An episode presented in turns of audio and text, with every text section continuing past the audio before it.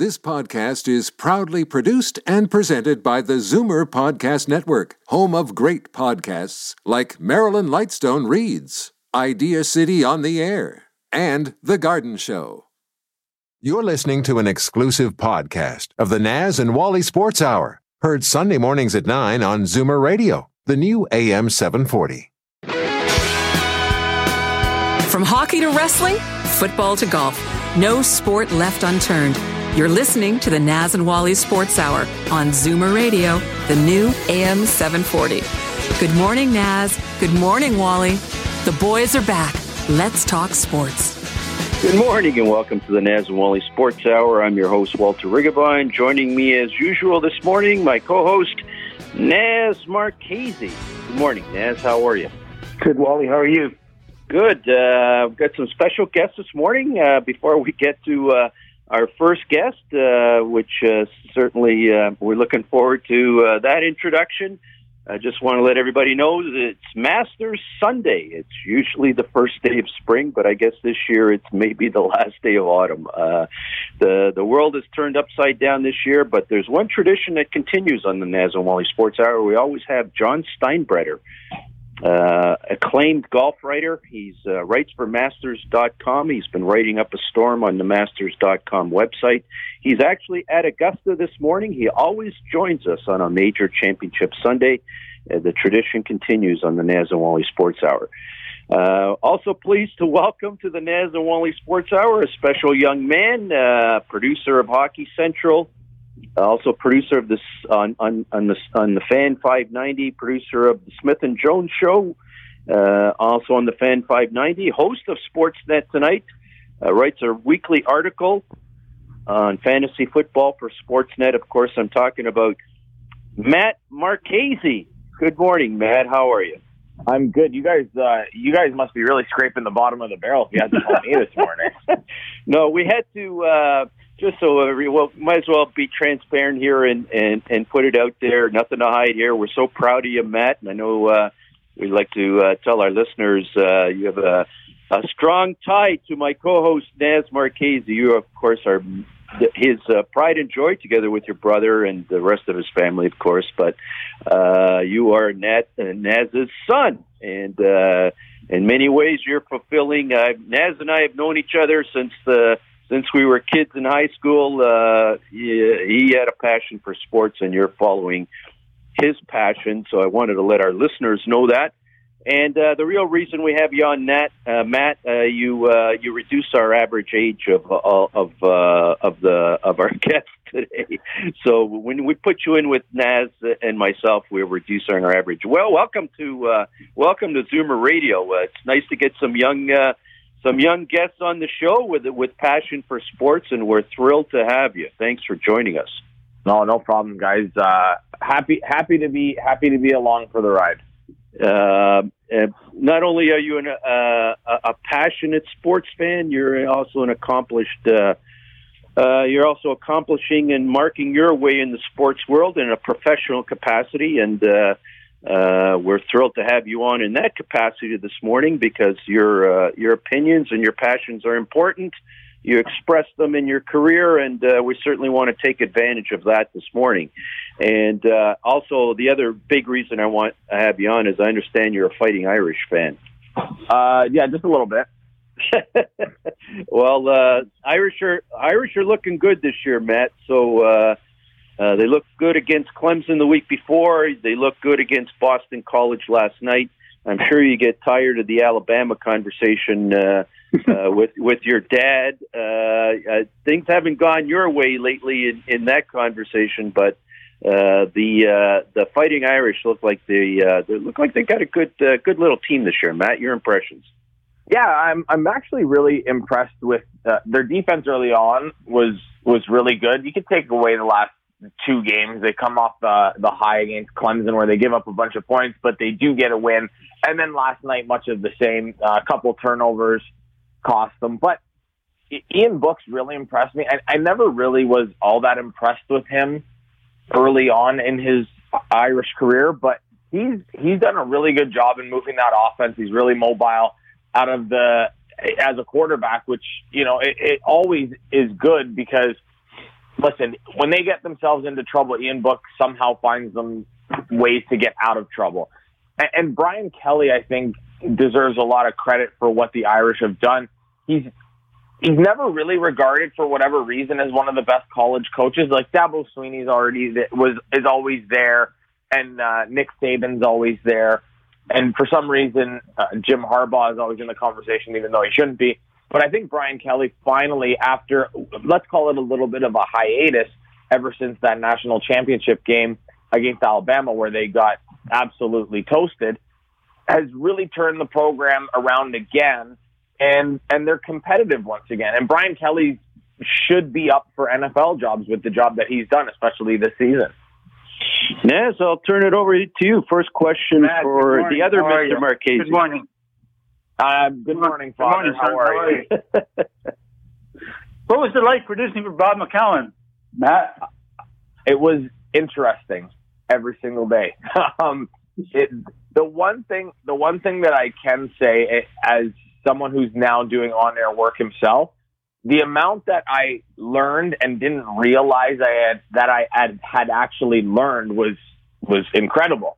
All of the the stuff that that Bob did on the air and the it was basically schooling every day for me for what was a 7 year period, almost 8 year period.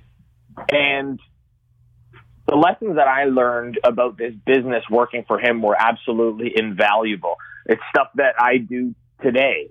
Um, he he did things a certain way that nobody else will do, and not that not that I'll ever be able to recreate what he did as a broadcaster, but the things that you learn, the the little things that you learn about um, when you're asking a guest a question and picking up on little things that the guest would say in their answer and using that to formulate your next question and making the making the interview conversational as opposed to question and answer, which is so important in this business. So uh, I I'll be forever grateful to Bob. I still talk with him uh, every month or so just to kind of see how things are going. But yeah, I I had the I had the best internship of seven years working under you know arguably the greatest sports broadcaster that we've ever seen. So uh, there no complaints from me, that's for sure.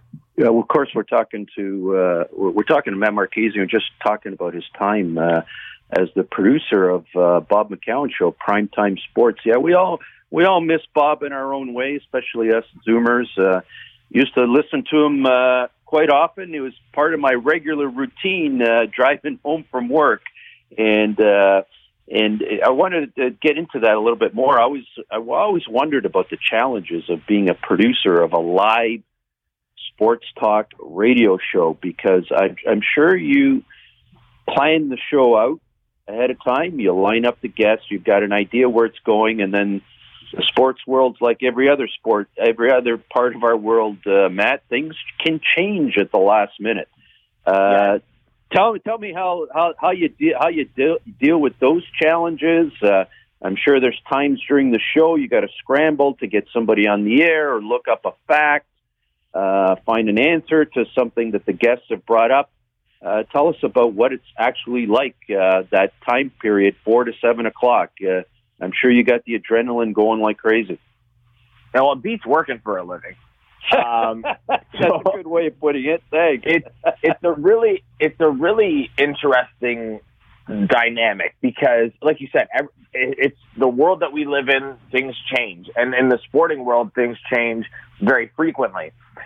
And a lot of the time, it was you kind of have the structure of the show laid out, and you've got kind of the bones of it, and then and then you start to fill it in when news happens, it was always, especially working on that show, you had to get the newsmakers on. It wasn't good enough to get the person that wrote the article. It was the preferred destination was to get the person on that was the subject of the article.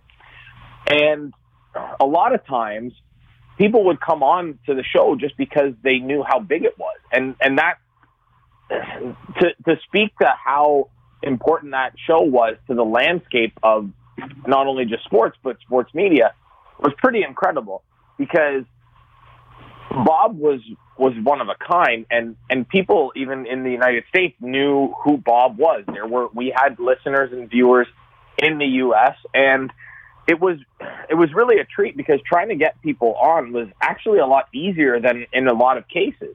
You know, we the biggest thing that we had going for us is get, making an impression on people and knowing that it was a good show and you're you were going to be asked intelligent questions made it a lot easier when in a pinch those big names would come on because they knew who Bob was and they knew that he was going to be fair to them all while asking tough questions.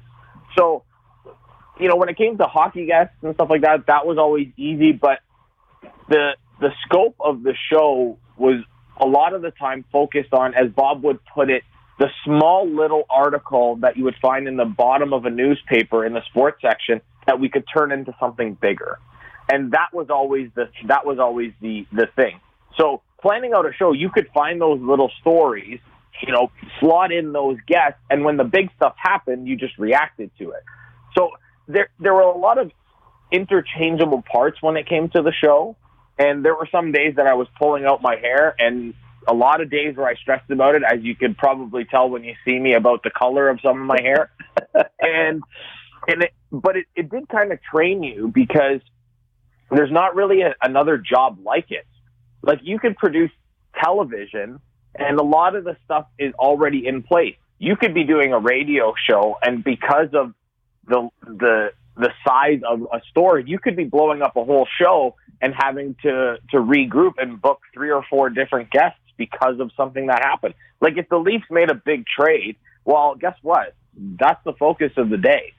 So you kind of go into every show having a focus like, okay, this is what we're gonna kind of kind of key in on for this episode, and and then we kind of move on from there, and then you kind of work around it. The best part about the show was, and Bob always put it to me this way. As you can tell, I'm referencing Bob a lot because, like I said, he taught me a lot. Yeah. But it was every show is like you could kind of look at it like a sitcom. Everybody has a role. So the host has a role, and he's the he's the the funny guy or whatever, and then the co-host may be the straight guy, and then you have and then you have your guests that kind of fill in, and your regular guests, if you have weekly guests, all have a re a recurring uh, spot on this sitcom or whatever you want want to do. If you weren't entertaining, you weren't doing doing your job, and I think that was the thing that I learned the most because we are in the entertainment business, whichever way you want to look at it. So if you're not if you're not giving out good information, if you're not being funny, if you're not making the listener or viewer think, then you're probably not doing your job. So that was that's a that's a long-winded way to say that the job is really cool, but can be very stressful at times. Uh, Naz, before I, I, just want to do a quick follow up with uh, with Matt on that one, then I'll I'll turn it back to you. Um, uh, producer, Hockey Central producer Smith and Jones, but you also have developed an on-air personality as well. Uh, we've just talked about the challenges of being a producer. I'd like it from your perspective. Uh, what are the challenges to being that host or that co-host, uh, the live on-air personality? Uh, what are the challenges there for you, Matt? Uh, biggest challenge for me is not swearing on the air, Wally. That's, that's, as, as my father knows, I have a little bit of a potty mouth, so being able to being able to hold back from swearing is really important for our job. Uh, but the, the the key the key really is to just know your stuff because, or at least have information that's factual. Because in the in the day and age that we live in, everybody has access to the internet and Twitter and every sort of a piece of information that you could figure out and they'll call you on it if you're not right about it. So yes, you can make mistakes, but it's just coming with relevant information that that that makes it interesting for the listener. And my and my thing is is I like to be the funny guy. So personally, if I think that I'm not being funny, then I don't think that I'm doing my job. And again, that's to entertain. But I, I still think that the biggest thing is having correct information because people have, especially on Twitter, because Twitter is like the bowels of society. And it's a bad place sometimes. And if you give out misinformation or false information, people call you out on it. Whether you were trying to do it or not is, is kind of irrelevant.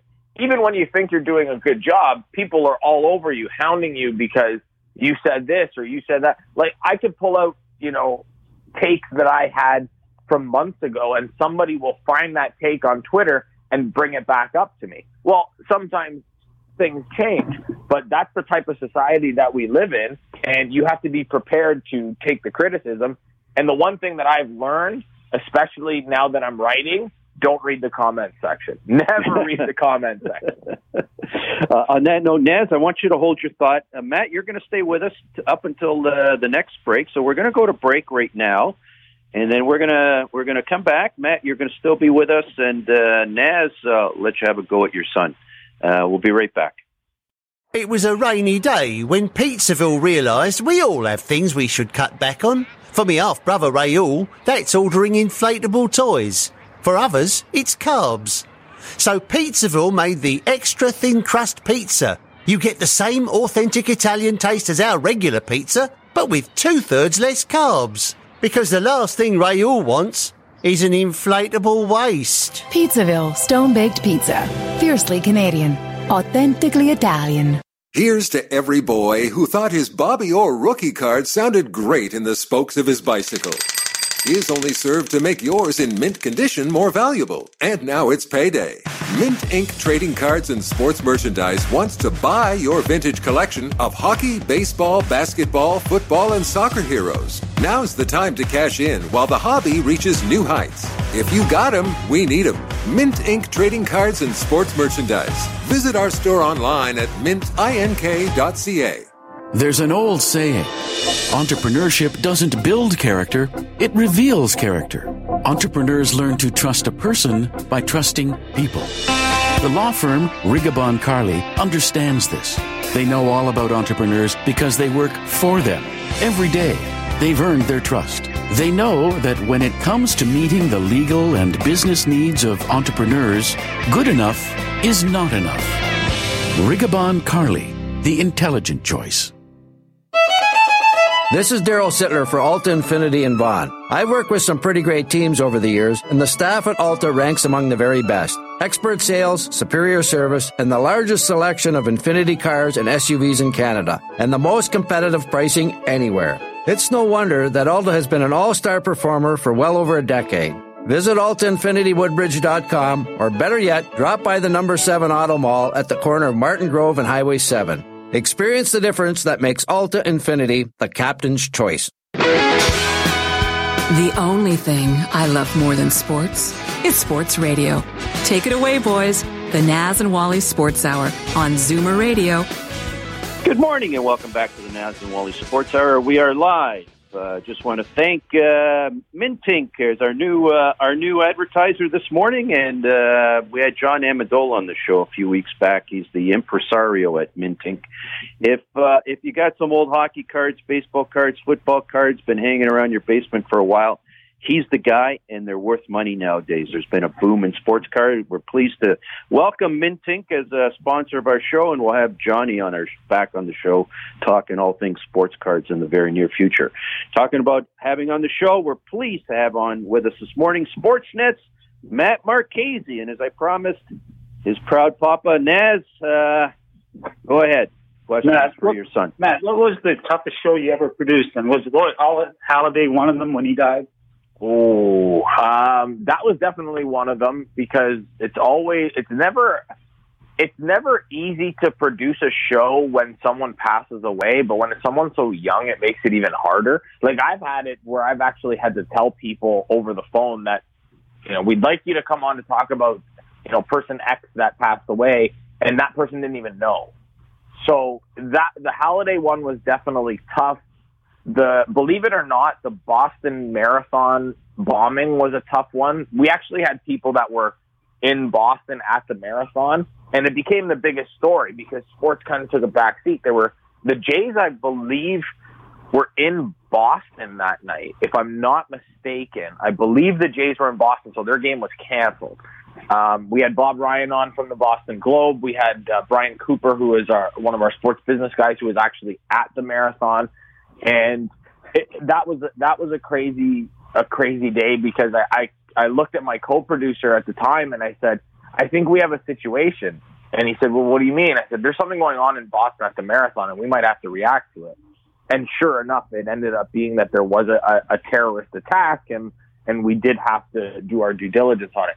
The, maybe the most fun show that I've ever had to produce was, and it was, it's very timely now because it was, a, it was about four years ago, just maybe, you know, add a couple of days. It was after Donald Trump got elected as president. We decided that that was the biggest story and we were going to do minimal sports and a lot of politics.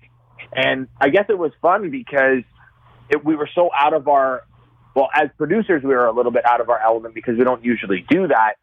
It was right up Bob's alley because he loves politics and, and being someone who, you know, lived in the U.S. and, and has ties there, it was, it was an important conversation to have. So we had uh, David Frum, who was the speechwriter for George Bush. We had him on. We had Larry King on, and we had a bunch of our American guests on that talked about it. So that was uh, that was really cool. But the Halladay one was probably the most difficult because that one actually felt like it, it hit home. Someone that I had watched growing up and, and kind of idolized as, as a baseball player. So yeah, that one that one definitely was the the toughest show to produce. Uh, we're talking to Matt Marchese of Sportsnet. Uh, uh, his dad, Naz, just asked him the toughest show he ever produced. Uh, who are your favorite? Uh, and this might be a tough question. You may not, you know, betray your uh, your personal preferences, uh, but uh, your favorite uh, favorite interviews, uh, either you personally or uh, that you arranged uh, on any of the shows you've ever done. Who are the who are the people in sports sports you really enjoy dealing with? There's there's a ton of people that that I really enjoy working with. If you the the regular guests that we had on primetime sports were always awesome. Like you know Bob Ryan, uh, Jon Morosi, Richard Deitsch before he became uh, a co-host on the station. Those were those were just a few. Elliotte Friedman was has always been very gracious with his time for me. Um, uh, the late Don Banks was always one of my favorite people to to talk with, as he was. We had we we talked a lot about football because we were both football guys. We talked about our dogs. We, you know, we had a, a really a really nice personal connection. Just a shame that I never actually got to meet him. And that's kind of the the worst part about the job, believe it or not, is you get to talk to these people, but in a lot of cases you never actually get to meet them because we live so far away. So th- those were definitely some of my favorite people to deal with. There's I've been doing this for so long that the list is is completely endless, and a lot of people have done me a lot of favors in in, in coming on the show because if you really think about the idea of going on a radio show, they they really have no reason to go on except that they want to. In some cases, they do get paid, and yes, that's great. But that's what happens in a lot of cases. They're just they're doing you a favor, and I'm forever grateful to those people. Yes, Matt, championship night, Game Six, Raptors win the uh, trophy. You were on the show. You were on your show that night. What did that feel like? Uh, I'll, I'll, give the listeners a little bit of uh, background here. Um, I actually, when the Raptors had won, because I don't get to see championships as a fan of any of my sports teams. And uh, Dad, as you know, I called you and almost started crying eh, because we never get to see that stuff. And I remember you saying, uh, "You better get yourself together because you got to go on the air." So um, that night was was absolutely surreal. We were watching the game in one of our boardrooms. It was myself, um, the the guy who I was co-hosting with, Josh Goldberg, and then a few of the other workers that were in that night. And we were watching the game, and we prepared notes, and we had a whole rundown of things to talk about. And then the Raptors win, and everything goes out the window. That was really cool because when they when somebody says to you, "Where were you the night the Raptors won the championship?" I can say that I was on Sportsnet 590, the fan, who was broadcasting the game that night. We were the pre and post game show, if I remember correctly, and we did uh, halftime as well. It was it was just absolutely insane that I, I can't even put into words what it means because there's only a select few in this market that get to say that they were on the air for a championship. That's crazy. And I'm one of those people. What was even crazier was the drive home that night. I mean, I wasn't, I don't know if I was, I think I was expecting them to win, but I didn't expect to see what I saw driving home. The amount of traffic just trying to get from, you know, uh, Mount Pleasant and Jarvis to get to the Gardiner to get home that night was crazy. And that wasn't even the heart of the city. To say that I was on the air is something that that night is something that I'll always treasure. And it's one of those things you'll never forget it. And I'll never forget who I was working with that night and just, just all surreal. And I was even supposed to work, if it went to a game seven, I was supposed to work game seven, which happened to be Father's Day. So I oh, wow. win either way so it really worked out for me. It was a lot of fun. We're talking to Sportsnet's uh, Matt Marchese. On that note, uh, uh, Matt, I'd, I'd, say I just hope that uh, God uh, gives Naz and I the, the, the good health and the good grace, and uh, I hope this. I hope we see the day where you're able to watch your dad cry when the Toronto Maple Leafs win the Stanley Cup. So Well, uh, I, I hope so, but I don't know if that's happening anytime soon, Wally.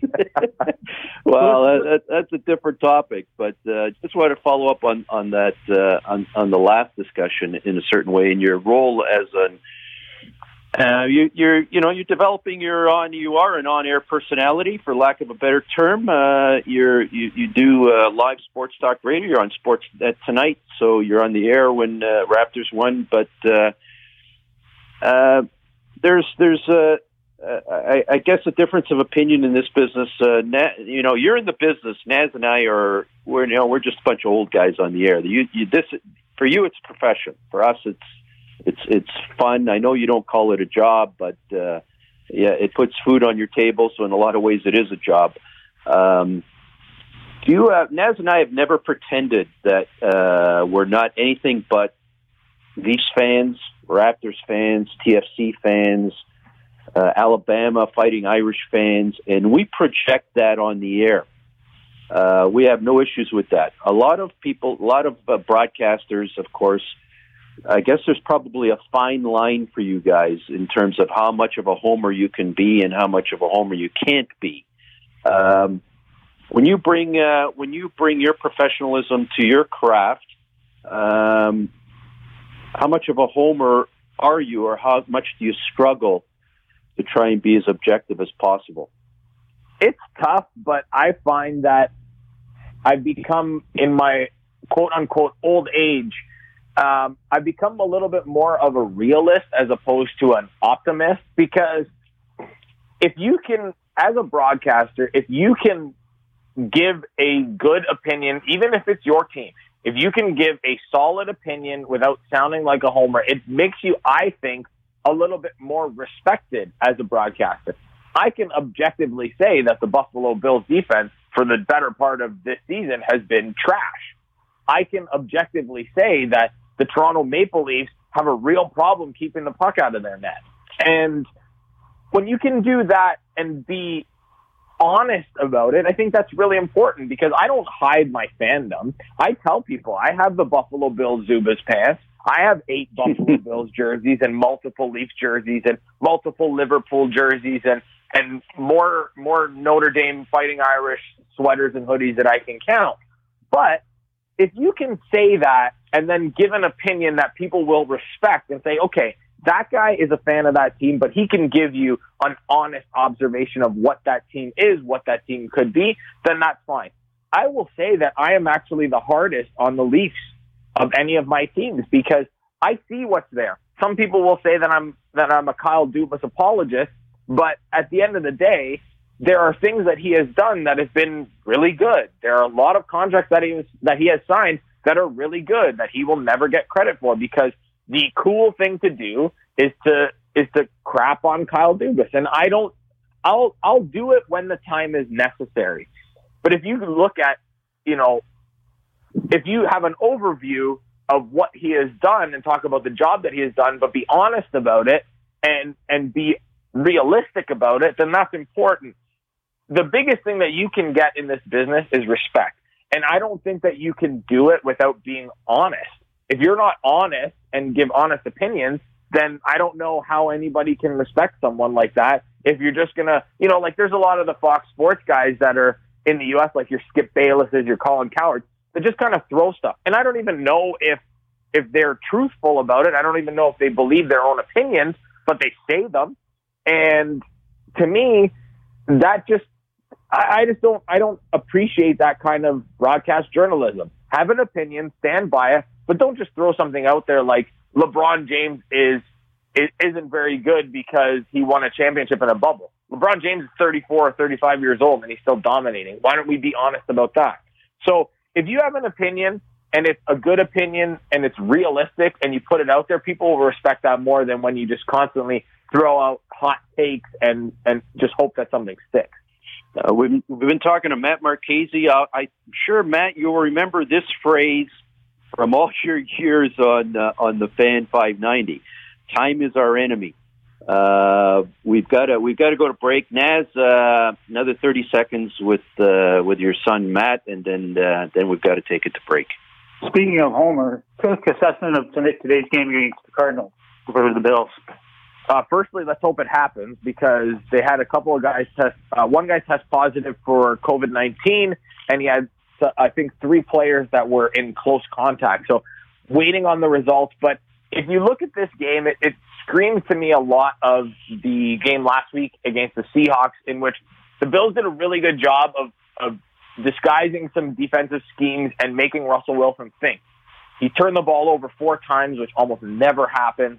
Kyler Murray is prone to the turnover, but he's still a great quarterback. So you kind of got to balance because his ability to run the ball is even better than Russell Wilson's. He looks like a road runner when he has the ball. They're going to have to keep him in check, and they're going to they're going to throw the ball a lot. Josh Allen is recovered from his non-throwing injury, a non-throwing shoulder injury that he had against uh, Vegas in Week Four, and things are looking up. I never I didn't. I thought they were going to be six and three at the break uh, before the bye, or at this point of the season, they're seven and two. I had them as a loss against the Seahawks. So, listen, all things are pointing up for them. It is a road game, so the travel will make a little bit of a difference.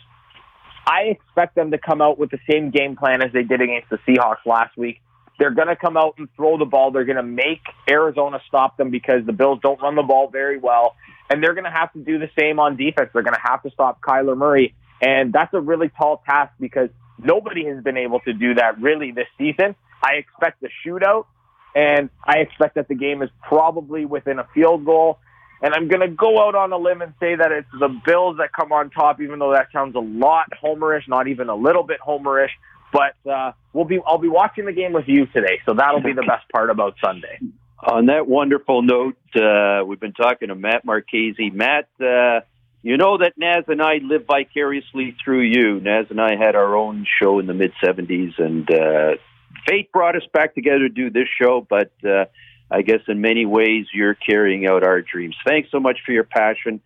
Thank you so much for your insights. I actually learned quite a bit about uh, uh, producing and uh, the challenges that you face and uh, and your perspective on things. This has been a total total treat for me and for your dad, I'm sure. Thanks so much for joining us. No problem, guys. Anytime. Matt Marchese. Uh, after the break, we've got John Steinbreder from Augusta. We'll be right back. It was a rainy day when Pizzaville announced the medium gourmet pizza special. Get a medium gourmet pizza for just thirteen ninety nine. That's like flying first class when you only paid economy.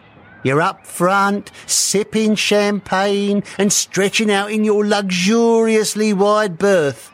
Instead of having somebody kick the back of your seat, then the guy in front of you decides to recline his Pizzaville seat. and Stone Baked Pizza. Fiercely Canadian. Authentically Italian. Here's to every boy who thought his Bobby Orr rookie card sounded great in the spokes of his bicycle. His only served to make yours in mint condition more valuable. And now it's payday. Mint Inc. Trading Cards and Sports Merchandise wants to buy your vintage collection of hockey, baseball, basketball, football, and soccer heroes. Now's the time to cash in while the hobby reaches new heights. If you got 'em, we need 'em. Mint Inc. Trading Cards and Sports Merchandise. Visit our store online at mintink.ca.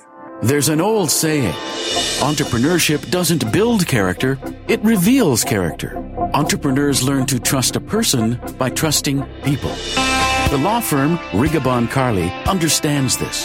They know all about entrepreneurs because they work for them every day. They've earned their trust. They know that when it comes to meeting the legal and business needs of entrepreneurs, good enough is not enough. Rigabon Carly, the intelligent choice. Are you real ready? If you're a real estate agent, we can help you sell more homes. A business owner, we'll help show it off to the community at large. And if you're a homeowner, we'll supply accurate floor plans for every room in your home because selling property is all in the details. Real Tours Media, creators of 3D virtual tours, walkthrough video, HDR photography, logos, and brands. Check out the one stop shop for successful real estate agents. RealToursMedia.ca. Are they ever wrong about sports? I can answer that in two words impossible. The Naz and Wally Sports Hour on Zoomer Radio. Good morning and welcome back to the Naz and Wally Sports Hour. We are live on the new AM 740 in Toronto, FM 96.7 on the internet, live streaming www.zoomerradio.ca. It's a tradition on the Naz and Wally Sports Hour on a major championship Sunday. We always have acclaimed golf writer John Steinbreder. John Steinbreder's been writing at masters.com all week long, some great articles, and he's at Augusta this morning, and it's going to be a fantastic day of golf. John, it's always a pleasure. It's always it's always a privilege to continue our tradition. Welcome. How are you this morning?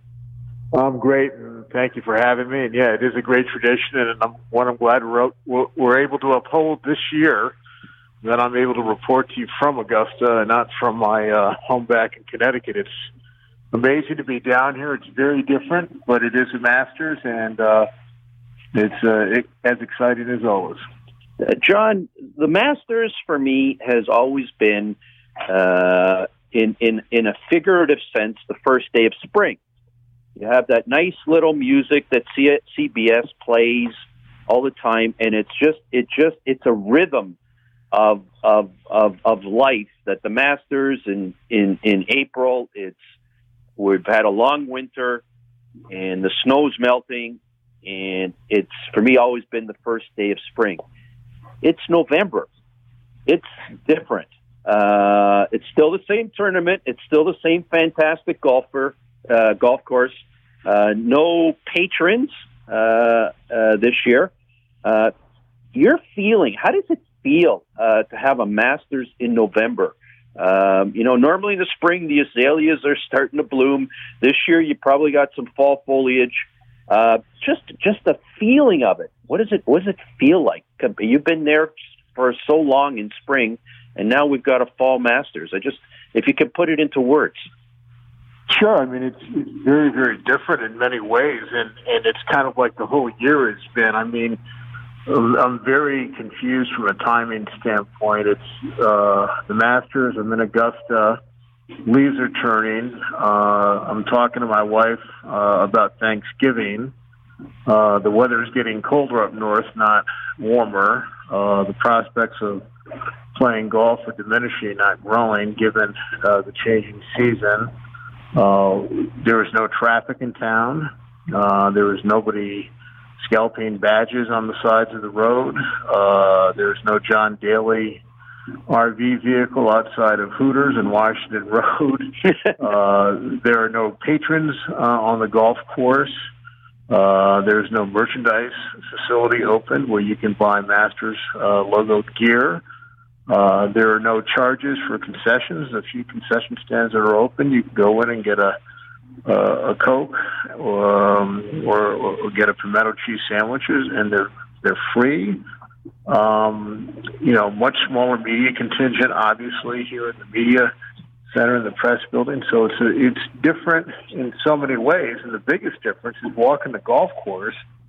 And for example, on uh, Thursday and Friday, I was riding Tiger both days, and so I walked a bunch with Tiger, and there were maybe 30 people following Tiger and you know the sounds, the way you could hear uh, the ball coming off the driver heads, uh, the way you could hear the caddies and the players talking, the players talking to each other.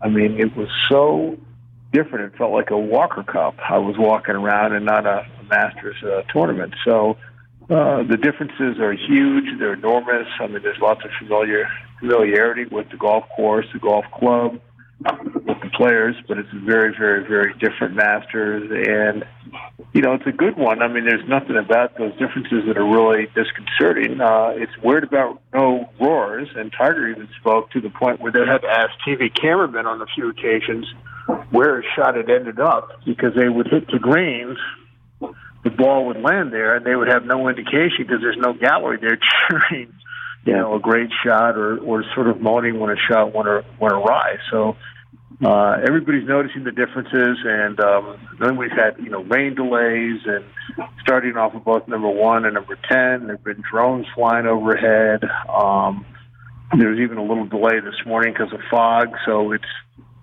it's had a lot of different elements to it, lots to write about, but it's a very different Masters for sure. Before I turn it over to, to you, Naz, I just want to follow up with this from a from a technical perspective. Uh, how how and I noticed the scores are are I, I don't think I've ever seen this many low scores in a Masters. I mean, DJ will probably if he has if he has a good round today probably break the record, the low. But the, you've got a lot of golfers like minus twelve, minus ten, minus eight.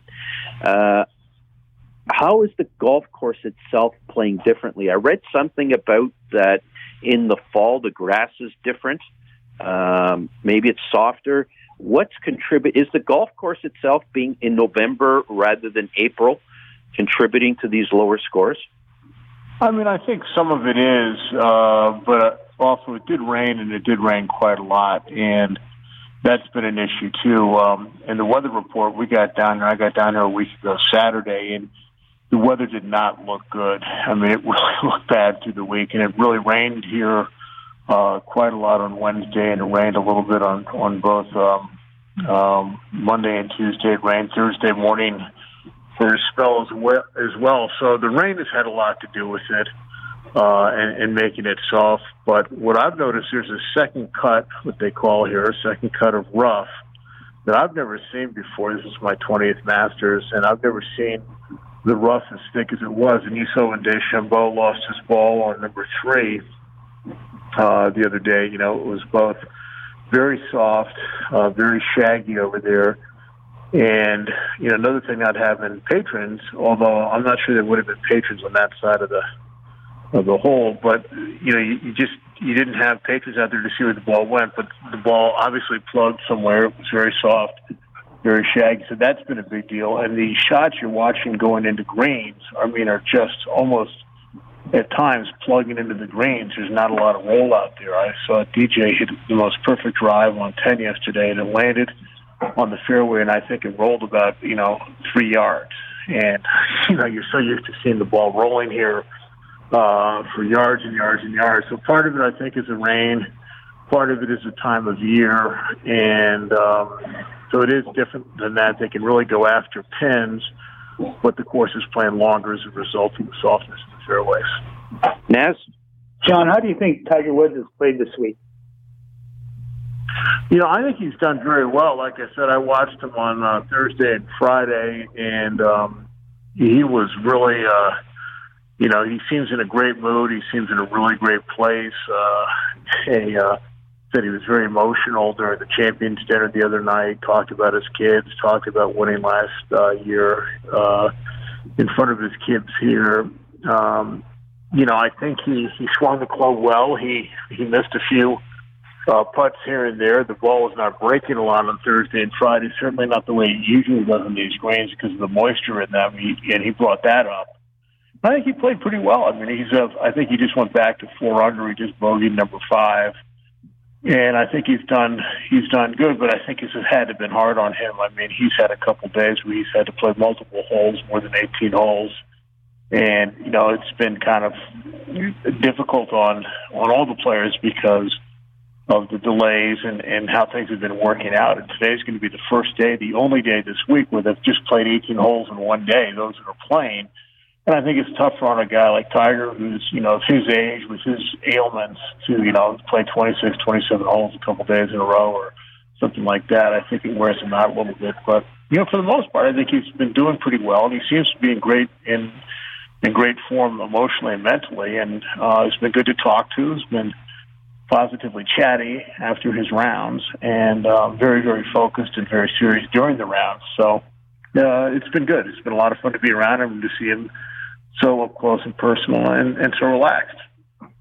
We're talking to John Steinbreder. John's uh, writes for Masters.com. He's been down at Augusta all week long, and he's actually uh, chatting with us from Augusta this uh, this morning. And uh, everything's about to. I, I know they're all out there, but the leaders are about to tee off pretty soon. So uh, it should be a remarkable remarkable afternoon of golf. Uh, Dustin Johnson's been shooting the lights out. I don't think he's made a mistake in three days. Sixteen under. Uh, you know, he's got a uh, couple of young uh, young guys, uh, Sungjae uh, Im and Abraham Ancer, who you've written about, John, that are uh, going to be playing with him in the final group. Of course, uh, we've got Justin Thomas, Patrick Reed, Jon Rahm, Rory McIlroy. A lot of guys chasing Dustin. Uh, Dustin uh, hasn't had a great record on a Sunday in a major championship uh, when he's been in the lead. Uh, nothing suggests, given his recent performances, uh, I mean, he's got a track record this year of uh, first and seconds coming into this thing. Nothing suggests otherwise than he's going to have another fantastic day of golf. But uh, how are you? Uh, how are you analyzing uh, today, and what what do you foresee this afternoon? I mean, he he looks so confident. I mean, he shot seven under the first day, shot seven under yesterday. Um, he, he just seems incredibly relaxed, very easygoing, very comfortable here. Um, you know, he, he was just on fire yesterday. I mean, I think he was. Um, I think he shot 31 on his first nine yesterday, and he just is killing it. He's hitting the ball a long way. He's hitting it straight. Uh, seems to be chipping and putting well. So, I mean, how do you not like him? Four shots uh, clear of Smith, him, and Ancer, and um, and, very confident and, very comfortable. So, you know, it, it, it would seem uh, likely that he's going to win this. He's from Columbia, South Carolina. This is kind of close to home for him, which is pretty cool. Um, you know, he had the mistakes out of Pebble when he was in the in the lead that final day there at that U.S. Open years ago. But I and and of course with Kohler and, and the PGA there. But I really think his odds are so good right now, and he just he looks very comfortable and and very ready to go. And it's a long it's a long way back, and you've got you know the three guys that are closest, Im, Ancer, and Smith, have never been in this position before. My God, you know, Im is 22 years old uh, Ancer's 29, and, and Smith's kind of a baby as well. So you, you, it's not like you've got um, you know Patrick Reed and Justin Thomas and and and people who have won majors before know what's going on chasing you. You got you know three or four you know kids that are doing it. So I think that you know that makes it even more likely that DJ is going to come out on top. Yes. I'm surprised at all the championships he's won. He's won 23 times. Will it be his 24th today, John? I'm sorry, I said that again. I just uh, you broke up for one sec. He's he's won 23 times on the tour. Will this be his 24th today? I really believe so. I, I just don't know how you pick against him. I really don't. Um, and I think it'd be an exciting win. It'd be a popular win. It'd be a good win, and and and one he deserves. He's just such a good player. Uh, John, uh, one of the big stories coming into um, uh, Augusta this week. Uh, they thought, you know, they they thought DeChambeau Bryson was going to um, um, was going to do something special here. That uh, apparently the uh, the scuttlebutt is he's he's about to change the face of golf with uh, you know with fitness and with nutrition and everything he's done and you know worked exceptionally hard. Let's give him credit for that uh, to revamp his game and, be, and and and turn golf into more of a power game uh, than perhaps a finesse game. Hasn't that exactly worked out um, the way some of the prognosticators had uh, had speculated. Uh, you've watched Bryson. You wrote about him this week. Um, what happened uh, uh, with Bryson's game this week, or is is the, is the concept that you know he's going to forever change the game of golf, perhaps a bit overdone? Oh, I think it's overdone. I mean, my goodness, we've we go through this all the time with uh, uh, my brethren in this business, proclaiming the, you know, the great new talent, and um, you know, and Bryson is amazing. What he did at Winged Foot is just unbelievable. I still can't believe his dis- distance control during that tournament and how he won that Open. But you know, this is a hard game. It's hard to do it every week. It's if you don't keep the ball in the fairway all the time, as he was having trouble doing here. It's it's not easy. I don't think he was feeling great. I mean, I know he went off and had a COVID test one evening. I think it was Friday night, and it came back negative, so it wasn't that. But I think he struggled a little bit with his health. Uh, I don't think he used that as an excuse, but you know, he said he felt dizzy out there a little bit at times and um, a little off. And you know, lots of preliminary pregame stuff about his game and how he was going to tear it up. Not necessarily his saying that, but others saying that. So you know, hard to tell. I mean, he's he's amazing. He's a physical specimen. My God, the guy looks like a football linebacker every time you see him. He's a big boy, and he's a great player, and he's he seems like to me a very nice young man. And you know, he just it wasn't his week, and that happens. This is nobody's owned this game. This is a very difficult sport to play, and he just didn't have a week that uh, he would have liked to have, but uh, we'll see what happens next year and see what happens going forward. It's not just about distance, as we all know, though. It it helps, but you got to put the ball in the hole. You got to put the ball in the hole. Not able to do that. Uh, we're talking to John Steinberg. Just a few minutes left. Uh, John, uh, we have the Masters in November this year. I presume at some point uh, it's going to go back to its regular slot in April.